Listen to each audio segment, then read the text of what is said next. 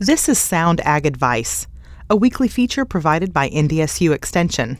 I'm Kelly Anderson, and I'm joined this week by Travis Hoffman, NDSU and University of Minnesota Extension Sheep Specialist. Thanks for being here today, Travis. Thanks for having me, Kelly. So, as you travel the state, what are on the minds of sheep producers? So, one of the things that's front and foremost for sheep producers right now is that we're nearing breeding season. And so there's several decisions that we can make that can help us to be able to be successful as we move towards lambing and uh, get past that breeding season and make those decisions. What are some of the breeding decisions and management decisions that people are making regarding their ewes right now?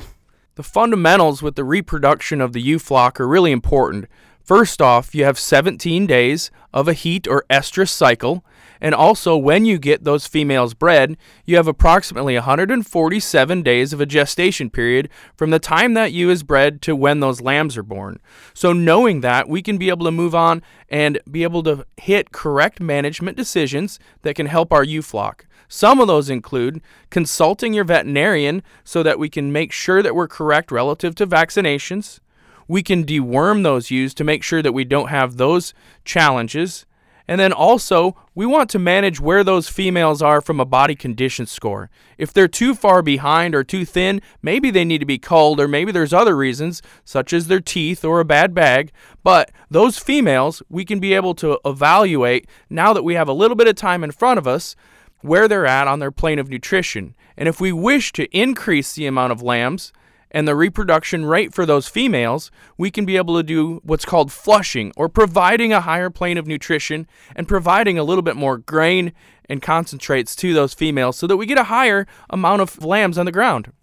Now, how about their male counterparts? What are producers doing to ensure that when they turn rams out that they're ready to go?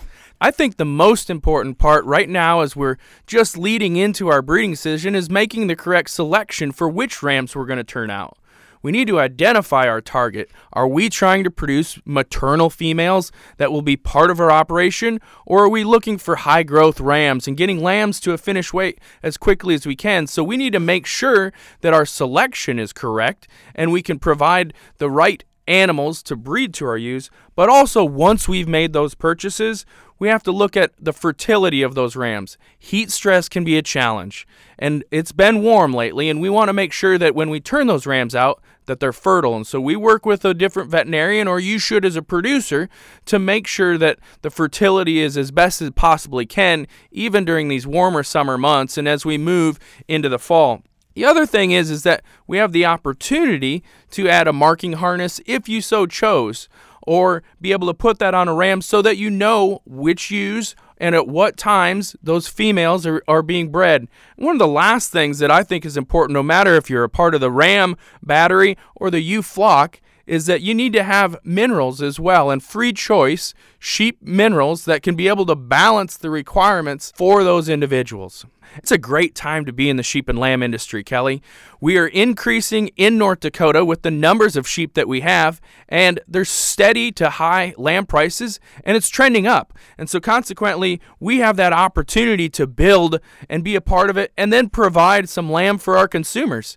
Both lamb and wool are certainly uh, staples in what we're trying to produce here in North Dakota and Minnesota sheep industries our producers here in North Dakota and in Minnesota might have questions for you, where can they contact you at? My email is travis.w.hoffman at ndsu.edu. And my phone number is 701 231 BA or 2222. Great advice from our NDSU and University of Minnesota Extension Sheep Specialist, Travis Hoffman. We thank him for his time today. This has been Sound Ag Advice, a weekly feature provided by NDSU Extension.